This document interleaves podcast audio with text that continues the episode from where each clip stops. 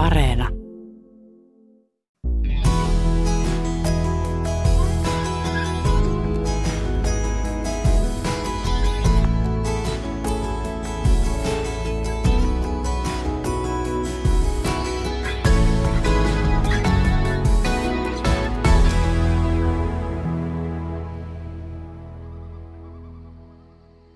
Tapasin miehen ensi kertaa taidekoulussani New Yorkissa. Hän asteli saliin koulun omistajan Stuartin kanssa. He kävelivät takanamme ja katselivat, kun me maalasimme. Oli täysin hiljaista. Hän oli kalpea, melkein valkoinen, ja hänen valkoinen tukkansa sojotti joka suuntaan. Hänen vaatteensa olivat mustat ja ryppyiset, mutta hänen katseensa oli tiukka ja tarkka. He pysähtyivät taakseni ja katselivat maalaustani. Stuart sanoi jotakin ranskaksi ja minä vastasin. Stuart innostui tästä ja kutsui minut juhliinsa seuraavana iltana. Vastasin myöntävästi parhaimmalla ranskan kielelläni. En tiennyt silloin, kuka se toinen mies oli, mutta hänestä tuli myöhemmin monivuotinen ystäväni. Hänen nimensä oli Andy. Minun nimeni on Heli Vaaranen – ja minä kerron teille tänään Andy Warholista ja New Yorkista 80-luvulla. Se oli aika, joka muutti minut ja minun maailmankuvani. Siitä on jo melkein 40 vuotta, mutta onneksi pidin silloin päiväkirjaa. Luen sieltä otteita. Aloitamme muuan maatilalta Hollolasta. Päiväkirja, kesäkuu 1979. Istuin omenapuun alla. Se oli vanha omenapuu keskellä puutarhaa, mutta niin vanha puu, että sen oksat ulottuivat maahan asti. Se oli yksi minun piilopaikoistani. Menin sinne lukemaan romaania, vaikka äiti huhuili. Heli, tule hoitamaan lapsia. Ajattelin, että lukisin muutaman rivin näin päiväkahvin jälkeen, mutta ei. En silti noussut heti, enkä ottanut käsiini kirjaa, vaan katselin oksien lamasta tielle. Kilometrin verran kaartuvaa hiekkatietä näkyi mäen alta minun piilopaikkaani. Tiellä kulki yksinäinen auto. Se nostatti kuumana kesäpäivänä pölypilven, joka nousi tuulen mukana ylöspäin. Heli, tuo polttopuita, äiti huuteli keittiön ovelta. Olin täynnä sanoin kuvaamatonta kaipuuta. Tuo auto oli tulossa jostakin ja menossa jonnekin. Ja pölypilvi – ja tuulessa lentävät voikukan siemenet. Kaikilla oli suunta jonnekin, mutta ei minulla. Vanha koira tuli oksien välistä. Vaivalloisin askelin ja katsoi minua silmät täynnä ymmärrystä. Se painoi kuononsa kainaloon ja me molemmat itkimme. Minä sitä, että pian minä lähtisin jonnekin ja koira sitä, että se jää. Minun lapsuuteni oli hyvin konkreettista aikaa. Vanhempani olivat maanviljelijöitä ja heillä oli neljä lasta. Me hoidimme yhdessä lehmiä, vahdimme lapsia ja kokosimme syksyisin pellolta sadon. Me teimme sellaista, mitä nyt maalla tehdään. Koulun käynti tuntui vieraalta, mutta maatilan toimet luontevilta. Tuntui, että siellä minua tarvittiin. 19-vuotiaana osallistuin Heinolan Anianneito kauneuskilpailuihin. Yleisössä oli ranskalainen kykyjen etsiä, malliagentti, joka etsi pohjoismaisia nuoria naisia mallin töihin Pariisiin. Hän kysyi, lähtisinkö? Lähden, minä vastasin. Vanhemmatkin hyväksyivät lähtöni, sillä he ymmärsivät minun haaveilevan toisenlaisista elämyksistä ja kaukaisista maista – Kirjastosta oli tullut lempipaikkani koulun jälkeen. Vanhemmat olivat nähneet, miten minä kiinnyin lukemiseen, klassiseen musiikkiin, oopperaan, taiteeseen, asioihin, joita vanhempani eivät tunteneet omikseen. Ja niinpä minä lensin Pariisiin. Oli kesä 1979. Minulla oli aika kauheat vaatteet ylläni, havaipaita ja farkut, mustat kiiltonahkaiset avokkaat – en osannut sanaakaan ranskaa. Olin kuunnellut Emmanuellea radiossa joten ranskan kielen huokailut ja henkäykset olivat tuttuja. Ah, mademoiselle, bonjour, bonjour, mademoiselle. Mallitoimisto järjesti asunnon, jossa asuin muiden mallityttöjen kanssa. Muistan itävaltalaisen Silvian oikein hyvin. Päivisin me kiersimme esittäytymässä kuvaajille mallikansioidemme kanssa. Kuvaajat valitsivat mallit kuvauksiin ja töitä alkoi tulla. Kaikki tytöt olivat todella kauniita. Kaikki tytöt olivat todella hoikkia. Minun oli vaikea pysytellä mitoissani ranskalaisten herkkujen keskellä. Ranskalainen ruoka oli fantastista ja leipä epätodellisen hyvää. Ei ollut oikein hyvä yhdistelmä olla valokuvamalli ja herkkusuu yhtä aikaa. Herkkusuu voitti ja asiakkaat arvostelivat vyötärön ympäristöni, mutta en minä arvostelusta hetkahtanut. Olin tottunut karuun elämään ja koviin vaatimuksiin. Olin tottunut vastuuseen ja siihen, että työ on tehtävä hyvin ja mukisematta. Eivät mallimaailma ja maatalon työt olleet siinä mielessä mitenkään kovin erilaiset. Oltuani Pariisissa vuoden muutin Tokioon. Japanin muutto oli melkein yhtä suuri kulttuurisokki kuin muutto Hollolasta Pariisiin. Tokio oli meluisa ja ihmiset ajattelivat vain bisnestä ja suuria voittoja. Tokion liike-elämän ihmiset eivät olleet nautiskelijoita niin kuin ranskalaiset. Tokiossa vain tehtiin työtä ja työtä ja työtä. Japanissa pohjoismaisia vaaleita tyttöjä arvostettiin ja diettikin onnistui. Ja niinpä minusta tuli Tokiossa oikea huippumalli. Vaikka japanilaiset arvostivat hoikkuutta vielä enemmän kuin ranskalaiset. Voi apua, miten olin nälissäni koko ajan. Minä ystävystyin toisen mallin kanssa, amerikkalaisen Clairen, ja me nähtiin joka päivä ja kirjoitettiin toisillemme kirjeitä – 80-luvulla nimittäin kirjoitettiin käsin paljon kirjeitä ja minä kirjoitin varmaan enemmän kuin kukaan muu. Kun seurustelin päivittäin amerikkalaisten kanssa ja vielä kirjoitin kirjeeni englanniksi, tulin käyneeksi parhaan kielikurssin, mitä olla saattaa. Mallintöistä ansaitsi hyvin. Mutta kun en minä ollut koskaan rahaa nähnytkään, niin en minä mitään järkevää osannut rahoillani tehdä. Ostelin vaatteita, söin ravintoloissa – ja matkustelin kalliisti. Vasta myöhemmin, kiitos Andy Warholin, aloin tajuta taloutta ja sitä, miten tärkeää on säästää, sen sijaan, että tuhlaisi kaiken saman tien tyhmyyksiin. Asuttuani vuoden Tokiossa muutin New Yorkiin. Tuntui kuin olisin astunut TV-sarjaan Hill Street Blues. Poliisit sinisissä vaatteissaan nojailivat poliisiautoihin ja söivät donitseja ja joivat kahvia. Poliisiautojen sireenit ulvoivat kaduilla yötä päivää. Kaikki oli jotenkin tuttua. Muotimaailma New Yorkissa oli entistä vaativampaa ja minusta alkoi tuntua, että haluaisin kokeilla jotakin muuta. Olihan minulla muitakin haaveita ollut koko ajan, niin kuin taide. Niinpä hakeuduin taidekouluun ja töihin taidegalleriaan – voitin stipendin New York Academy of Art taideakatemiaan. Stipendiin kuului pikkuruinen ullakkohuone 67. kadulla keskuspuiston vieressä. Minulla oli uskomaton onni. Stuart omisti taidekoulun ja minä olin ensin vain koulun oppilas, mutta sittemmin myös hyvä ystävä. Ja Andy Warhol oli Stuartin paras ystävä ja meistäkin tuli toisillemme läheiset kaverit. Siitä lähti liikkeelle hyvin epätodennäköinen vaihe elämässäni. Tapasin New Yorkilaisia poikia, joita en olisi ikinä uskonut tapaavani. New York, syyskuu 1985. Muistatko Rudolf Nurejevin, balettitanssijan?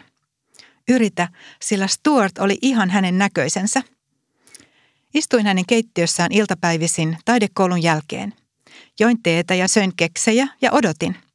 Lueskelin New Yorker-lehteä, kastoin keksiä teehen ja kuulin Stuartin heräävän nokosiltaan huoneiston toisessa kerroksessa. Kuulin hänen käyvän kylpyhuoneessa ja availevan kaapin ovia. Kaapeissa oli rivi valkoisia kauluspaitoja, joita olin vaatinut Stuartin ostavan kirpputorikierroksillamme. Kohta Stuart hyppi portaat alas kaksi askelta kerrallaan ja ilmestyi keittiöön. Kädessään hänellä oli pitkät mustat sakset. Stuart sylkäisi käsiinsä, taputteli kiharoita otsallaan ja saksi ne lyhyemmiksi. Kiharat nousivat takaisin pystyyn. Soita Andille, hän huudahti, lähdetään. Me hengailimme yhdessä joka päivä. Stuart, Andy ja minä. Viikon loppuisin ajelimme kirpparilta toiselle Stuartin limusiinilla. Kiertelimme taidehuutokaupat ja taidenäyttelyiden avajaiset.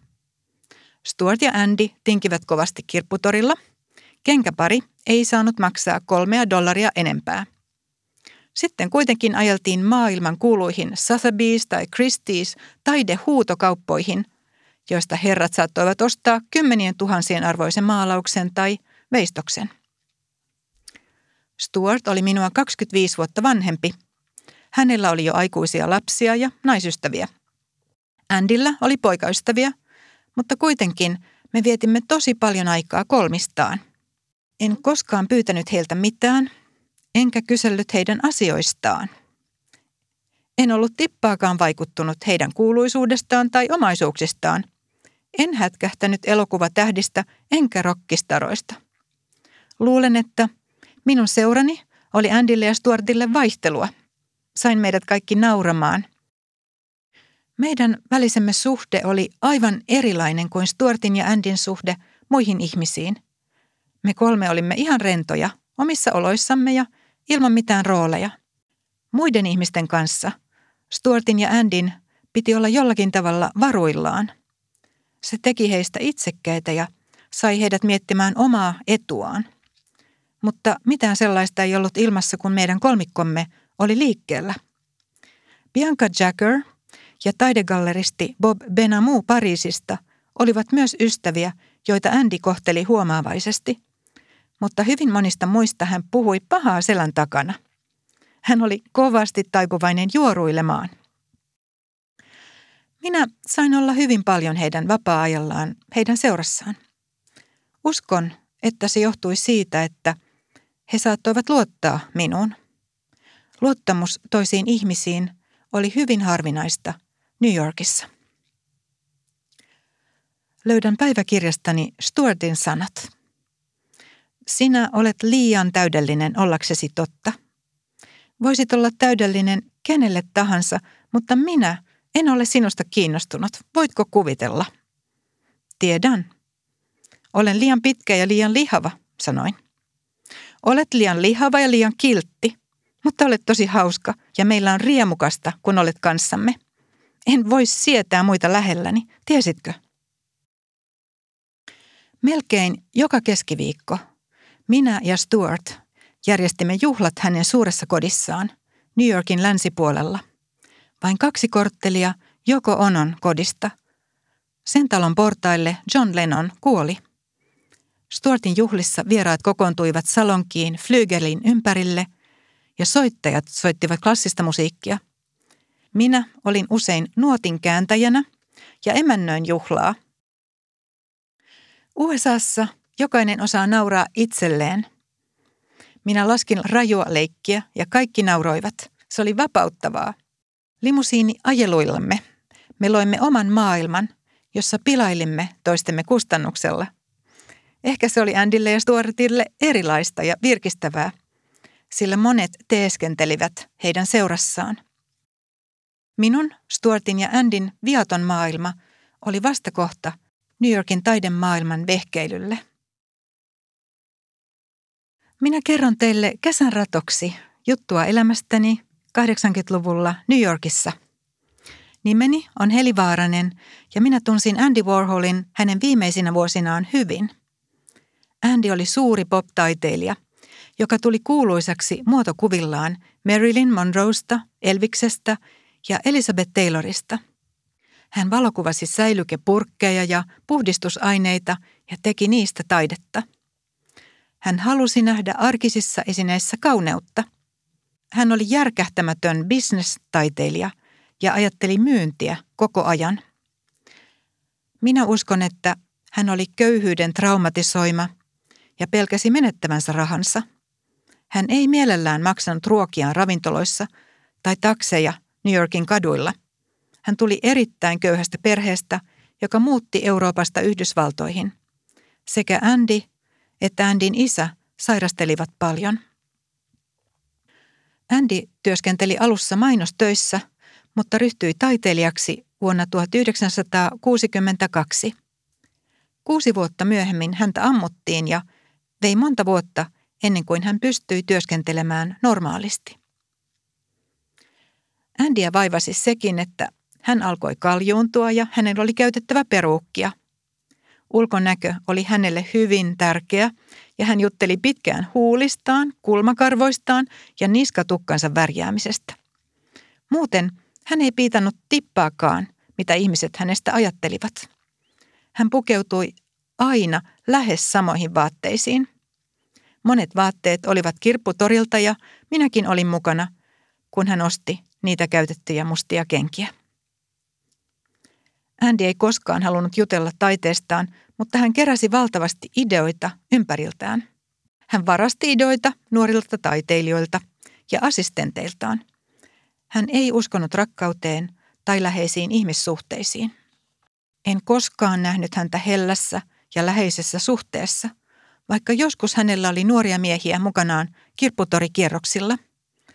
Andy uskoi rahaan ja työhön. Bob oli käynyt hänen kotonaan kerran teellä ja hän kertoi, että siellä oli kolme kerrosta tupaten täynnä taideesineitä ja roskaa. Olohuoneessa oli yksi sohva, mihin hän mahtui juuri ja juuri istumaan.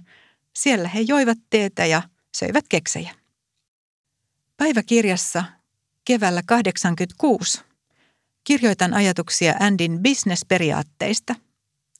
Andin mielestä elämä ja bisnes nivoutuvat täysin yksiin. Tee töitä seitsemän päivää viikossa, 15 tuntia päivässä. Tee viisi tuntia taidetta, varaa yksi tunti lounasta varten, tapaa tärkeitä kontakteja kuusi tuntia ja juoruille loput kolme tuntia. Muista jokainen kohtaamasi henkilö. Voit myöhemmin myydä hänelle taidettasi, vaikka muotokuvan hänestä itsestään. Ole bisnestaiteilija – Älä taiteilija, joka tekee bisnestä. Ole bisnesmalli. Osta itsellesi lojaaleja, ahkeria assistentteja. Kahmi heidän ideansa itsellesi.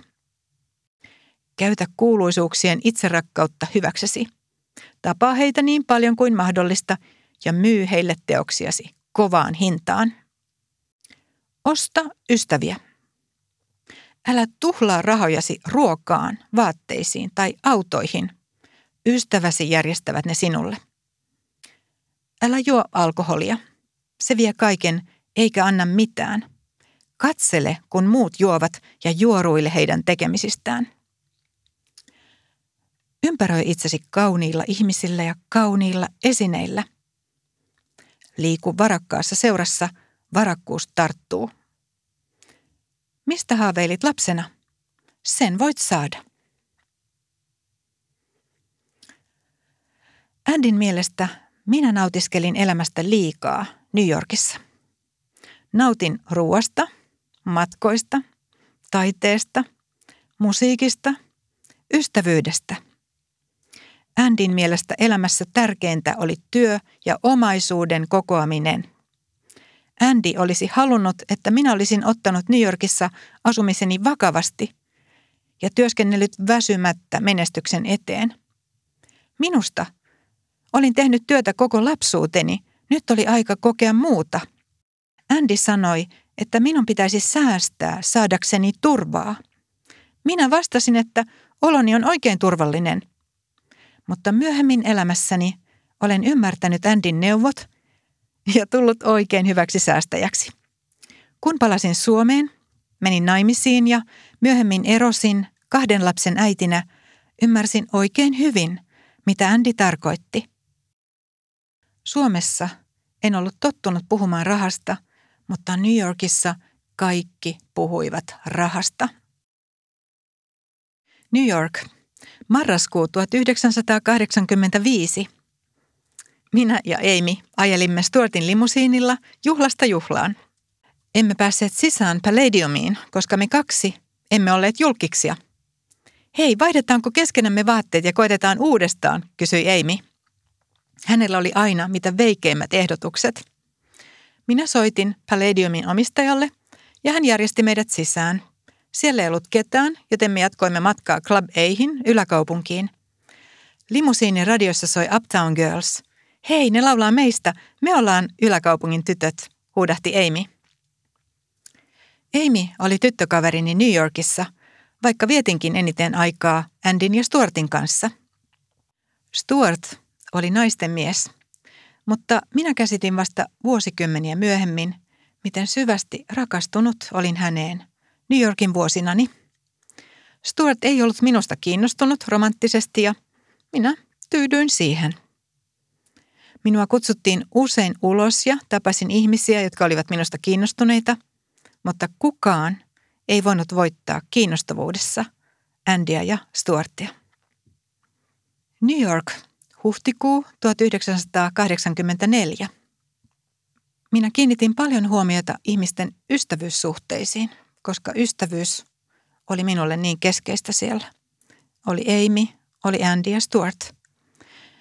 Ja huomasin, että Andin kaverit olivat kaksi miestä, jotka rakastivat naisia – ja Andy itse ei edes tiennyt, miltä naisen pikkuhousuissa näyttää tai tuntuu. Hän oli kysynyt sitä Bobilta ja Bob teki työtä käskettyä ja hän antoi seikkaperäisen kuvauksen. Mutta Andy rakasti fiksuja naisia. Bianca Jagger oli hänen paras naispuolinen ystävänsä, mutta silti Bianca ei ollut koskaan mukana kirpputori kierroksillamme – Silloin Andy oli minun ja Stuartin kanssa. Meidän ystävyytemme oli aivan erityistä. Ja ystävyyssuhteet olivat hienointa, mitä matkoiltani sain. Me jaoimme kokemuksia ja elämyksiä, niin kuin ensimmäinen rakkaus ja ensimmäinen pettymys, ensimmäinen musikaali, ensimmäinen aito ja oikea Salvador Dali maalaus, ensimmäiset jetset juhlat, joita emännöin New Yorkissa ja ensimmäiset sydämelliset naurut Stuartin limusiinissa. Minä kokeilin rajojani, tein virheitä ja sain ystäviltäni anteeksi. Se tuntui suuremoiselta. Näistä ajoista on pitkä aika, mutta silti olen yhä yhteyksissä Stuartin ja Bobin kanssa. Andin kuoleman jälkeen Stuart alkoi seurustella Barbara Guggenheimin kanssa. Stuart oli ja on edelleen heikkona vanhaan rahaan. Kun kävin tapaamassa Stuartia ja hänen uutta vaimoaan kolme vuotta sitten, yksikään asia meidän ystävyydessämme ei ollut muuttunut. New York, ystävänpäivänä 1987. Andy, sinä olet ihan vitivalkoinen kasvoiltasi. Aina sinä olit ollut kalpea, mutta nyt olit ihan veretön – Sinulla ei ollut hauskaa omissa ystävänpäivän juhlissasi. Sinulle ja läheisimmille ystävillesi oli järjestetty ystävänpäivän juhla, mutta Bianca Jagger ei ollut siellä.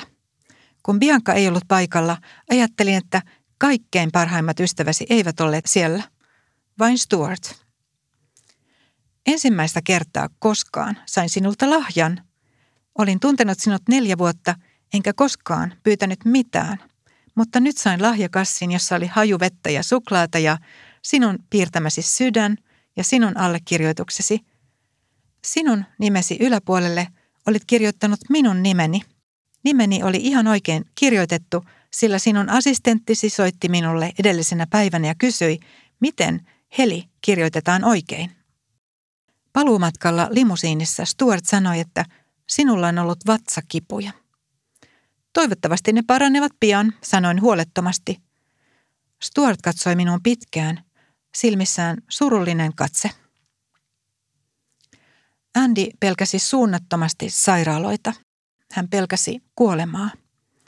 Hän saattoi olla miten sairas tahansa, mutta ei mennyt lääkärille. Lapsuuden sairastelut varmaan kummittelivat muistoissa, samoin kuin ampumisen jälkeensä jättäneet kivut. Andy kävi joka lauantai ja sunnuntai katolisessa messussa ja me noudimme hänet limusiinilla kirkon portailta kirpputorille. Andy uskoi messun parantavaan voimaan, mutta inspiroitui myöskin katedraalin tunnelmasta, esineistä ja väreistä ja lainasi niitä taiteeseensa. Andy ei kertonut minulle, miten sairas hän oli, mutta Stuartille hän oli paljastanut vatsakipujensa todellisen laidan. Andyä alettiin auttaa ihan liian myöhään. Eräs lauantai-ilta meillä oli juhlat Stuartin luona, mutta Andy ei tullut, vaan hän soitti Stuartille ja pyysi saada lainata limusiinia. Hän pyysi, että hänet viedään sairaalaan. Kukaan ei saanut tulla mukaan. Vaikka olimme olleet ystäviä vuosia, ja vaikka hänellä oli omat veljetkin olemassa, kukaan ei saanut lupaa tulla tueksi mukaan sairaalaan. Andille tehtiin hätäleikkaus, mutta hän kuoli aamuyöllä yksin huoneessaan. Andy ei halunnut kenenkään näkevän häntä heikkona hetkenä ja ilman peruukkia. Hän käski hoitajankin pois huoneestaan, ja tämä maksoi hänen elämänsä. Andy oli kuollessaan 58-vuotias. Sain tietää, kun Boni taidegalleriasta soitti minulle, että Andy on kuollut. Olin aivan shokissa, mutta aloin heti kirjoittaa surun valittelukirjettä Stuartille. Andin manageri Fred Hughes järjesti hautajaiset ja muistotilaisuuden. Minä olin mukana muistotilaisuudessa. Siellä oli yli 2000 kutsuvierasta. Joko Ono piti puheen ja minä itkin lohduttomasti aivan koko ajan. Fred Hughes sanoi, että minä olin ainoa, joka itki. Muistan, että Bianca Jagger lohdutti minua. New York, huhtikuu 1987. St. Patrick's katedraali. Julkikset ovat pukeutuneet mustiin. Ovella seisoo Andin assistentti, joka päästää minut sisään. Saan paikan aivan alttarin edestä varattuilta paikoilta. Itken, itken, itken. Kadun, että me Stuartin kanssa emme menneet sairaalaan väkisin. En ole koskaan nuoressa elämässäni ollut näin onneton. Tuska on aivan kestämätöntä. En voi kestää sitä, että Andin elämä jäi puolitiehen. Hänen piti juuri aloittaa veistosten teko Bobin uutta galleriaa varten. Voi Andy, Mieluummin vaikka minä olisin joutanut kuolla. Andin kuoleman jälkeen kaikki muuttui. Palasin Suomeen. Olin tavannut miehen täällä käydessäni. Me rakastuimme ja menimme naimisiin. Minä palasin iltalukioon ja kirjoitin neljä laudaatturia, vaikka minulla oli jo kaksi vauvaakin hoidettavana – Olinhan minä käynyt Andy ja Stuartin yliopiston ja oppinut kieliä, historiaa, uskontoa ja maantiedettä. Vanhempani järjestivät ylioppilasjuhlat ja vieraat söivät ja joivat samalla kun minä imetin poikaa makuuhuoneessa. Hain valtiotieteellisen tiedekunnan ruotsinkieliselle puolelle. Valmistuin sosionomiksi ja jatkoin sieltä maisteriopintoihin Helsingin yliopistoon. Väittelin tohtoriksi vuonna 2004. Tein tutkijan töiden ohella mallin töitä koko ajan vuoteen 2008 saakka, jolloin aloitin urani Väestöliitossa. Olen nyt Väestöliitossa johtava asiantuntija. Minun nimeni on Heli Vaaranen. Olen kertonut teille iloisesta ja surullisesta 80-luvusta New Yorkissa ja karismaattisesta ystävästäni Andy Warholista. Kiitos, että kuuntelitte ja muistakaa säästää välillä vähän rahaa, jos voitte.